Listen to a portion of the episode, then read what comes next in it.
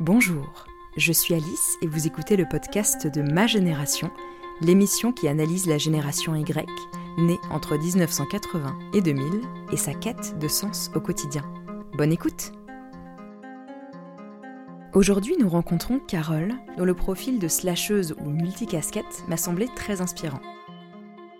Carole a vécu une expérience professionnelle extrêmement riche. Elle a eu la chance de bénéficier d'un cadre de travail éclectique lui permettant de tester de nombreux postes au sein d'une même structure.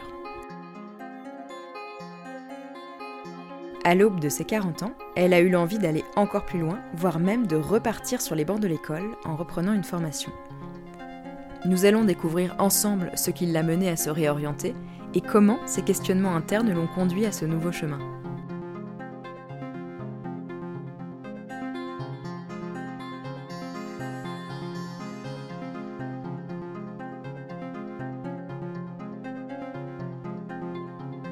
Salut Carole, merci beaucoup de témoigner à ce micro. Euh, est-ce que tu peux commencer par te présenter, nous donner ton âge, euh, ta ville de résidence, euh, ta situation actuelle en quelques mots? Ben, Je m'appelle Carole, j'ai 40 ans. je viens d'avoir 40 ans cette année. ça fait une quinzaine d'années que je travaille. J'ai fait des études de sciences de gestion. C'est des, des, études très généralistes où euh, bah, on apprend un peu de tout en fait, tout ce qui concerne la gestion. Donc ça peut être à la fois bah, la, RH, euh, la finance, euh, euh, le contrôle de gestion, euh, le marketing, quelque chose de, très ouvert. Et en fait, j'ai travaillé pour une entreprise digitale. C'est plutôt le, profit de la grosse entreprise puisqu'on était 5000 salariés. Ce qui est important à souligner, c'est qu'en fait, sur euh, mes 15 ans de carrière, j'en ai passé 12 dans cette entreprise. C'est quelque chose qui euh, qui pour moi, moi, enfin même avec le recul, qui m'étonne. Euh, donc je suis rentrée dans cette entreprise euh, qui était un, des leaders du digital en France. Euh, je suis rentrée à la stratégie. J'ai fait de la veille stratégique et euh, bah, c'est quelque chose que j'ai beaucoup aimé puisque ça consiste enfin, à faire des recherches sur le marché, sur les opportunités qu'il y a. Enfin, c'est vraiment quelque chose qui m'a beaucoup, beaucoup intéressée parce que ben, il faut aimer, pour faire ça, il faut aimer beaucoup lire, aller rencontrer des gens, enfin, il faut être très curieux. Et euh, le, travail, en fait, consiste à faire des recherches et puis après à euh, les diffuser dans l'entreprise parce que les gens n'ont pas forcément le temps, en plus de leur travail, d'aller euh, bah, chercher les bonnes informations. Voilà, et puis bah, c'est quelque chose d'assez théorique, en fait, la veille parce qu'on accumule beaucoup d'informations. Et après aussi, euh, par contre, donc une fois qu'on délivre l'information, euh, bah, les gens s'en emparent et puis euh, au fur et à mesure, ils vous demandent de creuser un peu plus et on entre dans les projets. On accompagne les projets. Et là, du coup, après cette expérience-là, je suis allée à la direction de l'innovation en tant que chef de projet innovation où euh, là, bah, c'est beaucoup on est plus dans le concret, on est plus dans euh, justement les projets. On accompagne les opérationnels sur les projets, donc on fait les recherches avec eux, on, on cherche qui sont les bons partenaires, euh, on fait de la veille concurrentielle. donc après l'innovation, euh, enfin, d'un point de vue très très théorique, j'ai eu envie d'être beaucoup plus opérationnelle. Et donc là, je suis euh, arrivée à la RH, donc en tant que chef de projet. C'était un projet d'innovation. Euh, plus précisément un projet d'innovation collaborative, mais qui euh, du coup était ouvert à l'ensemble des collaborateurs de l'entreprise. C'est pour ça qu'on on, l'a mis au RH. Et euh, bah, j'ai déployé et mené ce projet pendant 2-3 ans. D'accord, donc tu as eu la chance d'être dans une entreprise qui t'a vraiment permis euh, de tester un vaste éventail de secteurs. Enfin, si j'ai pu le faire, en fait, c'est que j'étais dans. Enfin, je pense que j'avais des managers aussi qui étaient très ouverts. Et à chaque fois, en fait, que j'ai changé de poste, c'était des créations de postes qui n'existaient pas. Donc, en fait, j'ai créé un, besoin. Euh, par exemple, le, poste du coup suivant, euh, c'est un poste aussi que j'ai créé, puisque j'étais à l'ARH et en fait, on avait euh, la responsable euh, recrutement partait en congé de maternité. Et euh, j'avais vu que elle, c'était elle qui animait le, Twitter et le LinkedIn de l'entreprise. Et qu'une fois qu'elle partait, personne ne s'occupait de ces comptes-là. Et comme moi, j'étais très attirée par les réseaux sociaux, j'avais proposé à ma, à ma chef, qui était la responsable du recrutement aussi, de reprendre les comptes et, et, vraiment les développer pour faire de la communication employeur. Et donc, en fait, j'ai créé mon, mon prochain poste, responsable marque employeur. Bah, c'est pour ça en fait que je parle d'intrapreneuriat. Enfin, c'est à l'intérieur de, de l'entreprise, j'ai créé bah, des choses qui n'existent pas, euh, qui n'existaient pas au départ.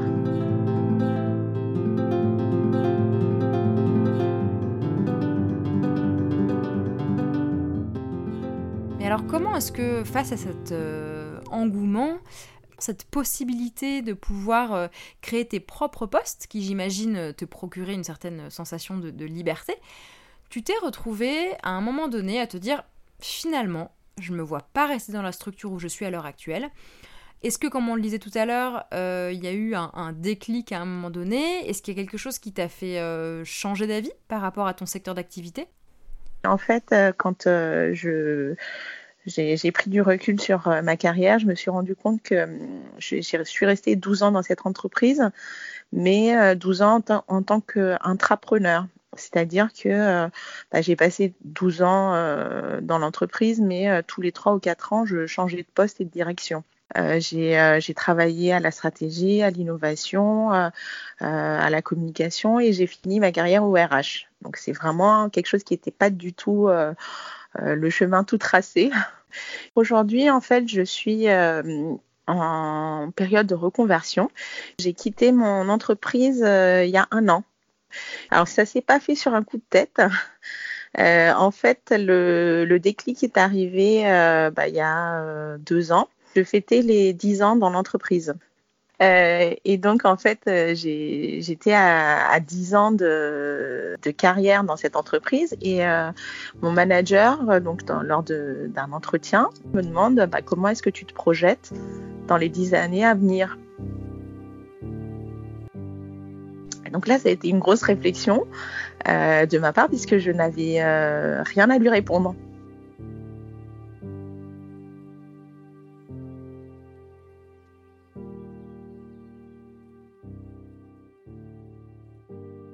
Je ne savais pas où est-ce que euh, bah, je voulais être, qu'est-ce que je voulais faire.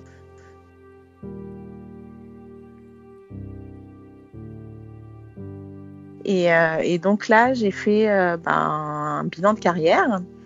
j'ai fait des, espèces de bilans de compétences, enfin vraiment se poser la question de qu'est-ce que j'ai fait depuis, où est-ce que je, je voudrais être dans dix ans?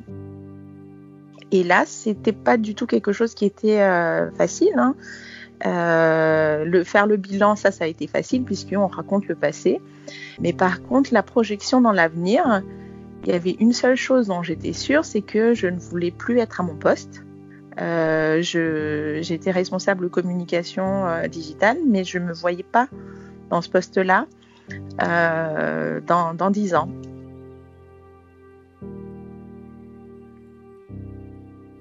Donc là, j'ai commencé toute une, euh, réflexion euh, pour savoir bah, qu'est-ce que j'avais vraiment envie de faire jusqu'à la décision de quitter l'entreprise finalement, puisque je me retrouvais absolument pas dans le poste et je me projetais plus dans l'entreprise non plus.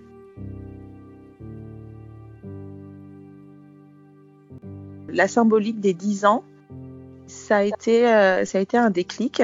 Et puis aussi euh, je pense euh, en étant tout à fait transparente je pense que bah, ça fait partie aussi de la crise de la quarantaine. On arrive même si j'avais pas 40 ans, j'avais à l'époque j'avais 30 38 ans.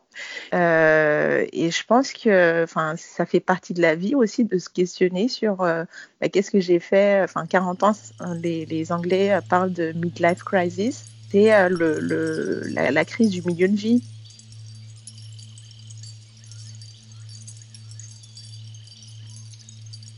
voilà, on a 40 ans de plus d'expérience de vie, comment on veut les passer?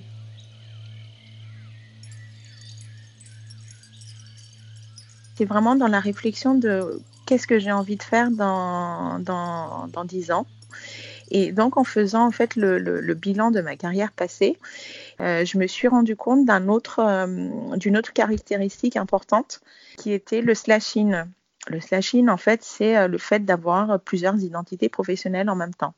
Moi, j'avais bah, mon poste de responsable communication marque employeur dans mon entreprise, mais en même temps, en fait, pendant dix ans, en plus de mon, poste, j'avais une autre identité professionnelle par exemple, moi, j'ai été enseignante à Nanterre pendant mon temps libre.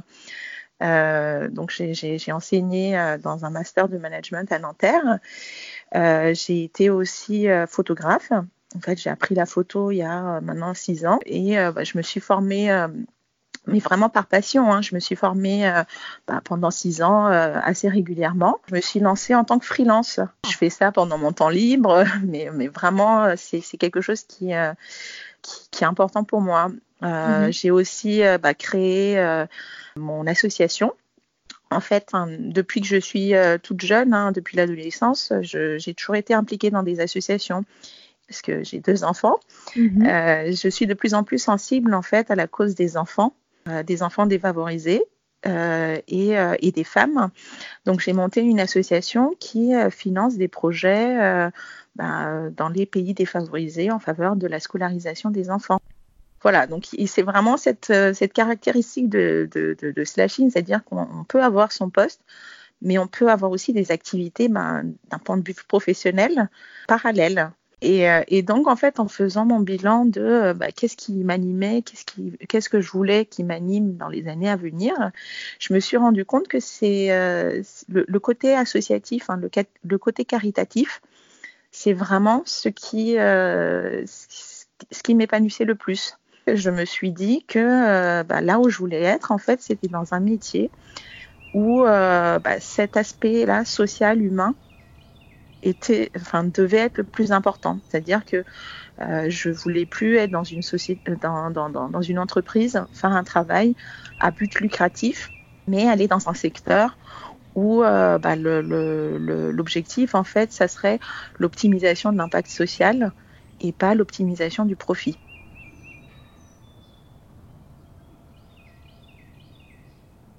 Comment être utile, mais utile d'un point de vue euh, bah, social, c'est pas juste. Enfin, je voulais arrêter d'être utile seulement d'un point de vue associatif, donc faire des petites actions. C'est très bien, il faut commencer par là et euh, euh, on connaît tous l'histoire du colibri où chacun doit faire sa part. C'est une légende, légende amérindienne qui, euh, qui dit que, eh bien, euh, il y a eu un incendie de forêt et tous les animaux étaient atterrés, ne savaient plus que faire face à cet incendie. Et par contre, le petit colibri qui est magnifique, on, le confond presque avec un, on appelle ça l'oiseau mouche. Il a une autre caractéristique, c'est qu'il flirte beaucoup. Il fréquente énormément les fleurs. Il est toujours le bec dans les corolles de fleurs et il, voltige comme ça. Alors lui, à l'occasion de, cet incendie, ben, il, ne renonce pas. Il va prendre quelques gouttes d'eau euh, dans la rivière et il vient les jeter sur le feu. Et à un moment, il repart, donc il s'active. Et à un moment, le, et à, tatou énervé par ce mouvement lui dit mais, mais mais qu'est-ce que tu fais, colibri? Tu sais bien que tu ne pourras pas éteindre le feu avec, euh, avec tes gouttes d'eau. Et le colibri qui répond, je sais, mais je fais ma part.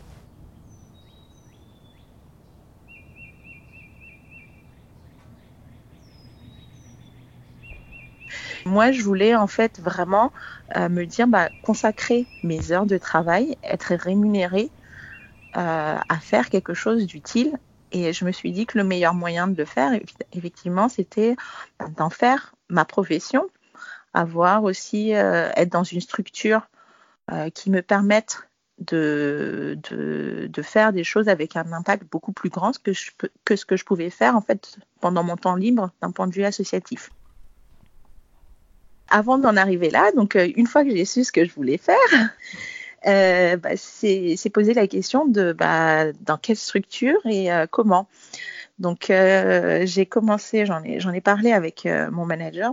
J'ai la chance d'avoir eu en fait des managers avec qui j'avais l'opportunité de, vraiment discuter librement où effectivement, bah, je, lui, ai dit, bon, bah, écoute, on fait suite à la, réflexion de où est-ce que je vais en être, je vais être dans 10 ans. Et je me suis rendu compte que bah, si je restais dans l'entreprise, en fait, il y avait une seule direction où je pourrais être, c'était à la RSE, la responsabilité sociétale et environnementale de l'entreprise. Et donc euh, là, elle m'a tout à fait compris. Hein. Euh, donc on a commencé à rechercher pour euh, une mobilité interne, mais sauf que en fait dans l'entreprise, le contexte se prêtait pas à ça. Et donc je n'avais qu'une solution, c'était partir.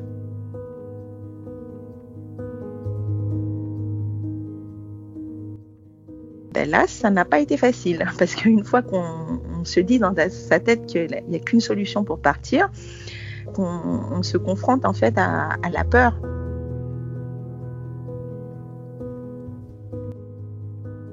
Il y, a, le confort qu'on a. Hein. Enfin, faut, être très. Enfin, moi, je vais être très pragmatique, très honnête, hmm. et de dire que c'est pour certains, c'est pas si facile que ça de partir. Même si on sait où est-ce qu'on veut aller, euh, euh, bah, moi, quand, euh, par exemple, j'ai décidé de, j'ai pris la décision de partir, il y a beaucoup de gens que ça a étonné. Bah, ça, ça, étonne en fait quand il euh, n'y a pas. Euh, enfin, moi, j'avais aucun problème dans cette entreprise. Euh, la preuve, j'y suis restée une dizaine d'années. ça s'est très bien passé. J'étais aussi dans un métier que j'aimais, puisque c'est mhm. moi qui ai décidé de là où j'allais. je réussissais dans ce que je faisais, j'avais un confort financier, enfin quand on est dans une grande entreprise, on a les avantages financiers qui vont avec. Donc la décision de partir, elle n'est pas si facile que ça.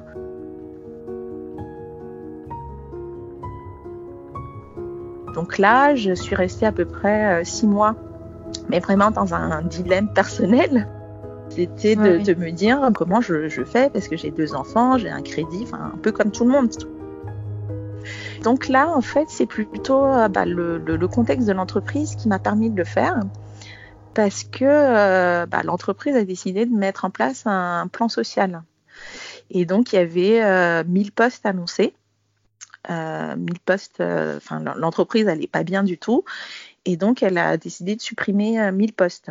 Donc, on était dans un contexte où c'est très paradoxal parce que tout le monde avait peur, du coup, c'était vraiment une mauvaise ambiance où tout le monde avait peur puisqu'il y avait 1000, euh, 1000 départs annoncés. Et moi, j'ai vu une opportunité.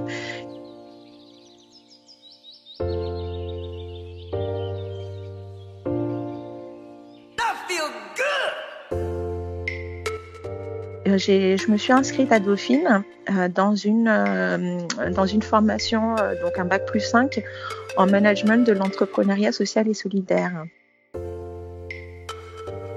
C'est euh, une formation qui a duré euh, un an, donc là elle va s'arrêter euh, au mois de décembre.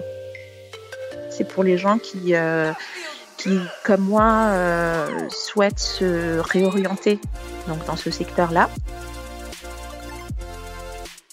Ça vise en fait à être euh, cadre dirigeant dans une structure de, l'économie sociale et solidaire.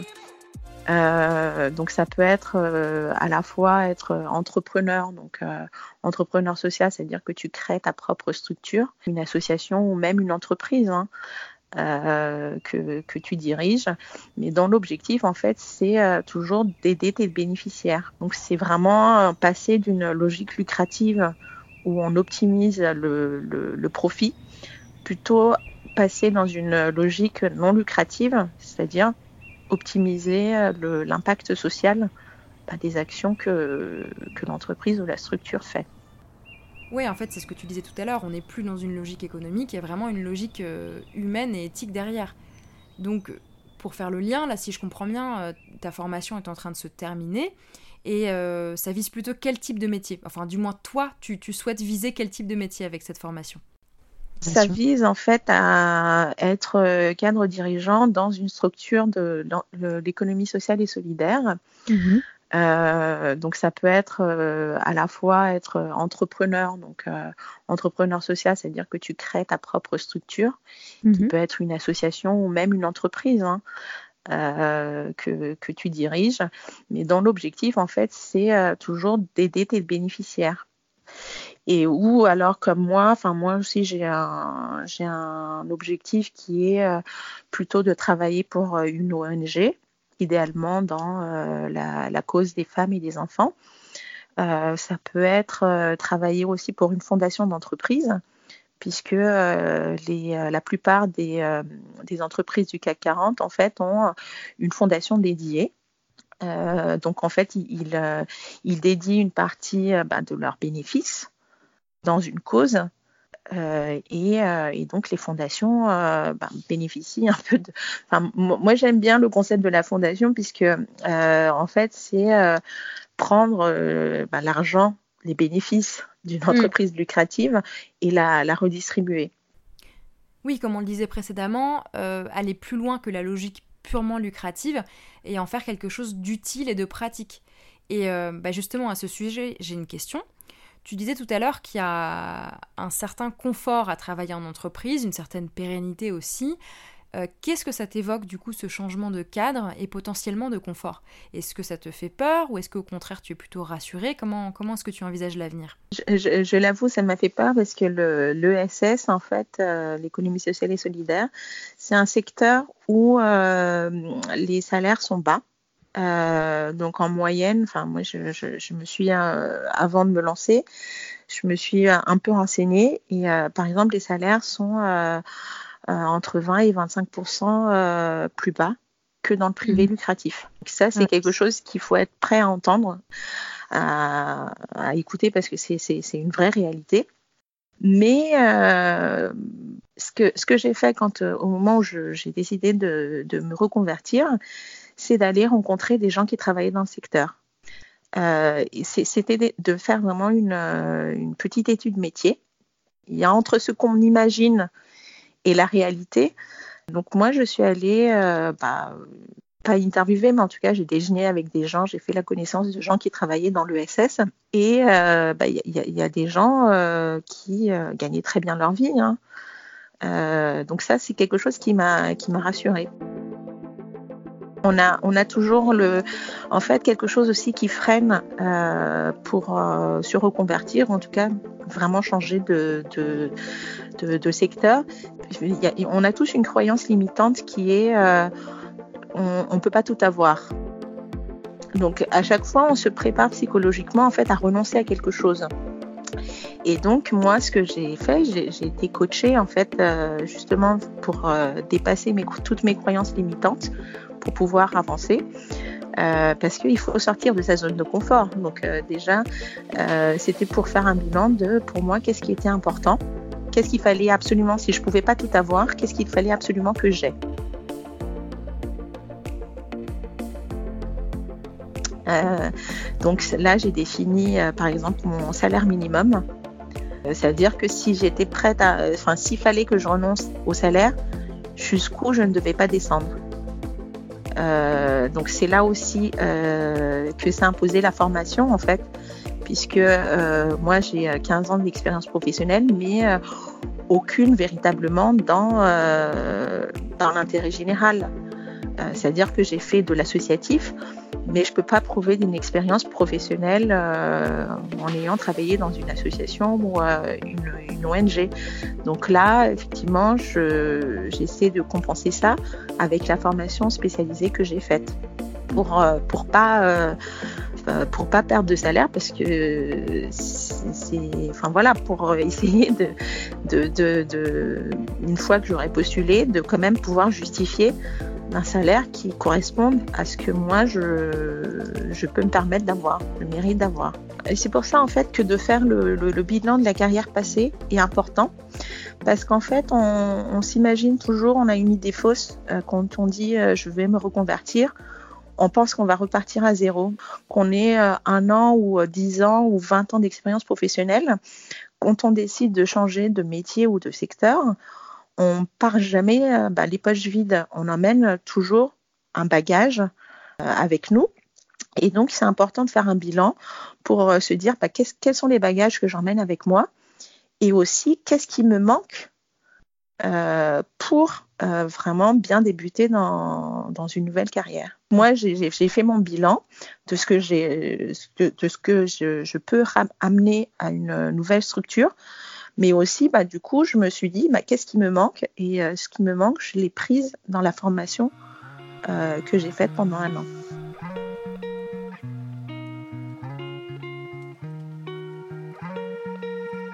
moi, j'ai deux enfants, donc pour moi, le confort est, important. Il faut, il faut être honnête, il y a beaucoup de gens qui pensent que euh, la vie, c'est bisounours et que on vit d'amour et d'eau fraîche. Ce n'est pas mm. vrai. On peut un, faire un métier qui nous épanouit, mais il faut pas oublier la réalité euh, bah, de la vie physique qui, qui, a, derrière. sortir de l'idéal, je suis prête à faire un sacrifice financier et j'adapte ma vie avec, mais il y a une limite à pas dépasser et chacun doit définir cette propre limite.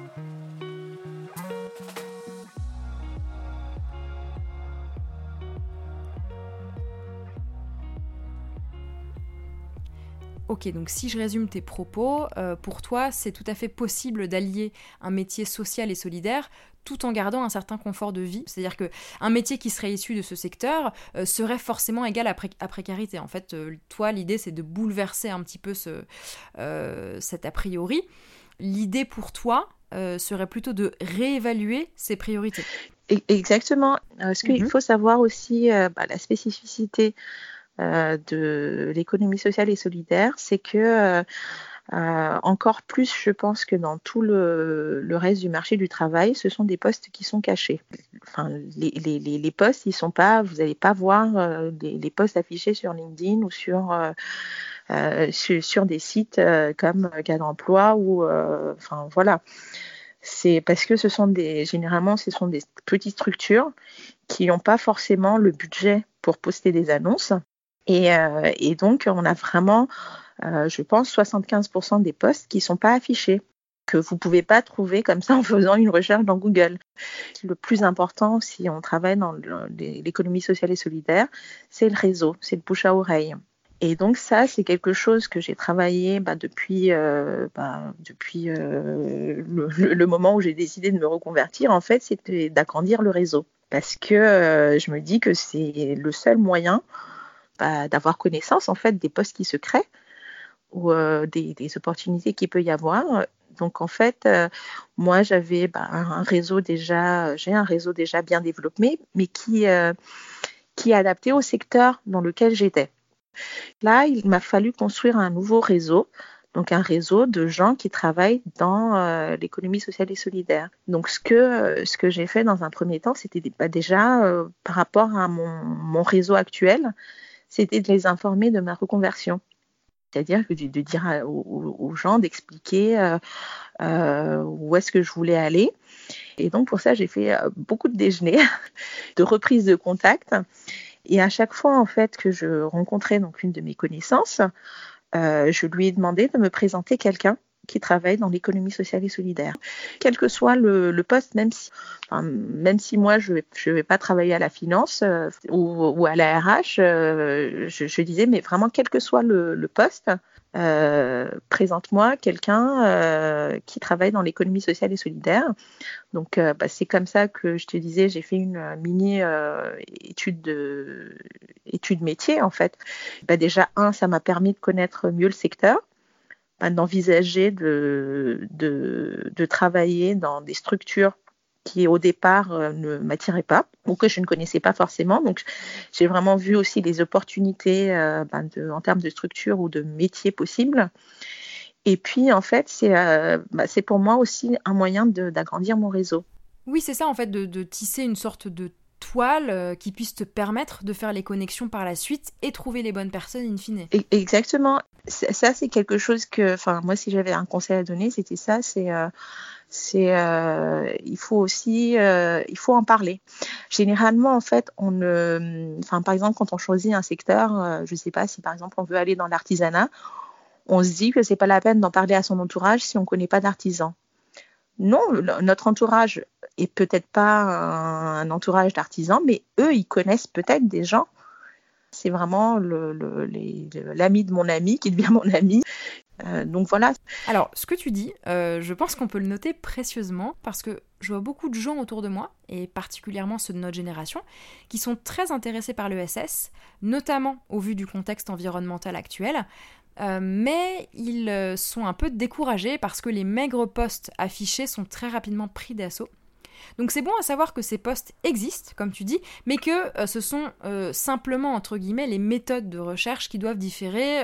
on est plus dans une logique proactive, hein, si je résume. Et même, et même je dirais, il, faut il faut que ça soit le poste qui vienne à soi.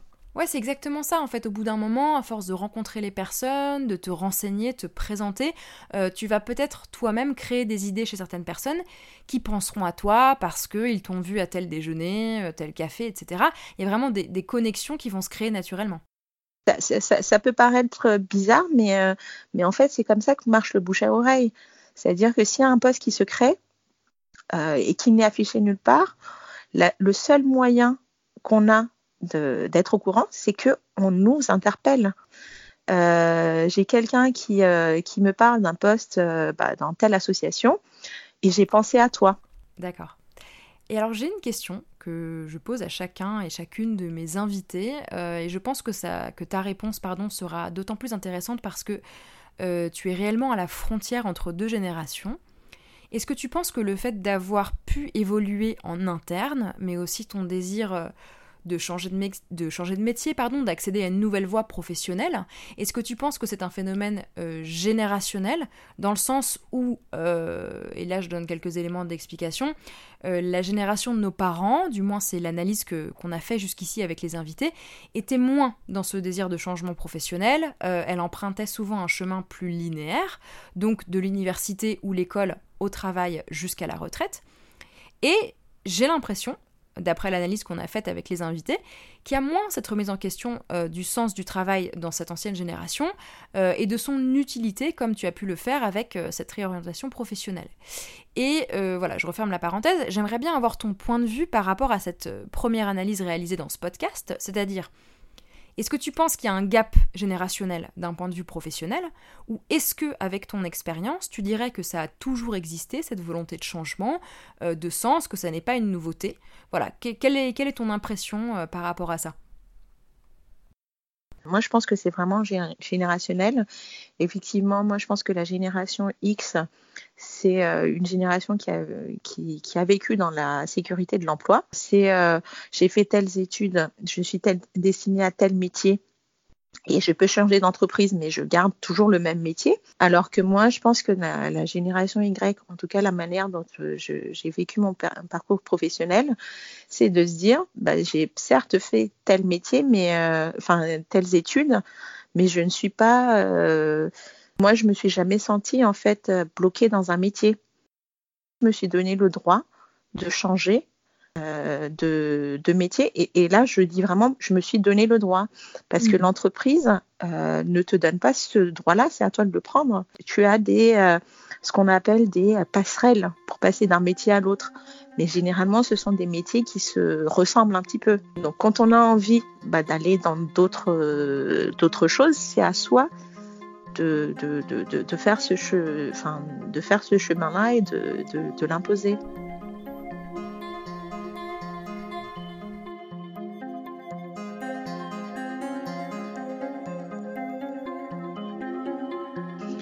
Tout à l'heure, je parlais de euh, slashing et je pense que ça, c'est vraiment quelque chose euh, qui est propre à la génération Y. C'est-à-dire que moi, je connais, j'ai beaucoup d'amis hein, qui ont euh, une double vie comme moi, c'est-à-dire qui ont un métier et qui, qui ont une passion qui est devenue un métier aussi, en plus de leur, de leur profession officielle. C'est quelque chose qui se répand de plus en plus et ça va s'accentuer en fait avec bah, la génération Z où euh, bah, je pense que les jeunes ne veulent pas être enfermés dans, une identité euh, unique. En fait, ce qui était étonnant, c'est qu'on quitte une entreprise où on se sente bien, un métier euh, où on est, où on réussit. Ça, c'est vraiment toute génération confondue. Bah, pourquoi on abandonne quelque chose qui marche?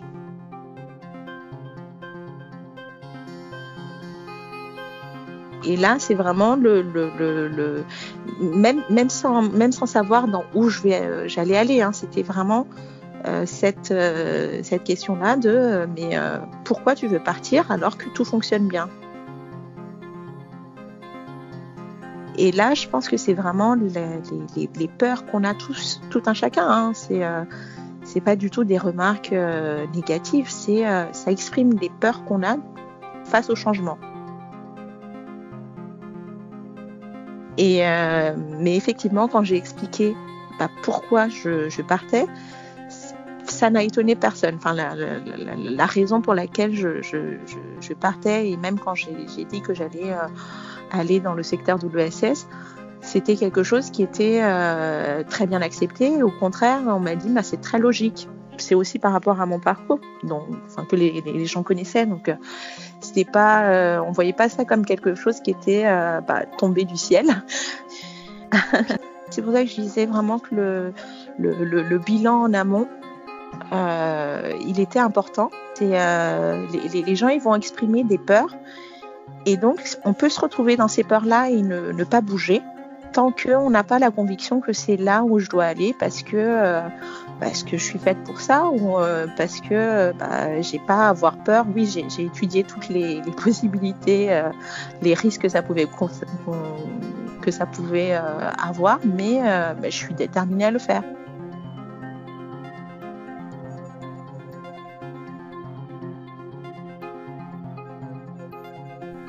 Cet épisode ayant été réalisé il y a plusieurs mois, je suis venue aux nouvelles pour connaître la suite de l'histoire auprès de Carole. Elle a terminé sa formation en janvier dernier avec mention très bien et on la félicite au passage. Carole n'a pour l'instant pas démarré sa recherche d'emploi au vu du contexte sanitaire, mais elle m'a confirmé être très satisfaite de son choix de reconversion. On a hâte d'en savoir plus.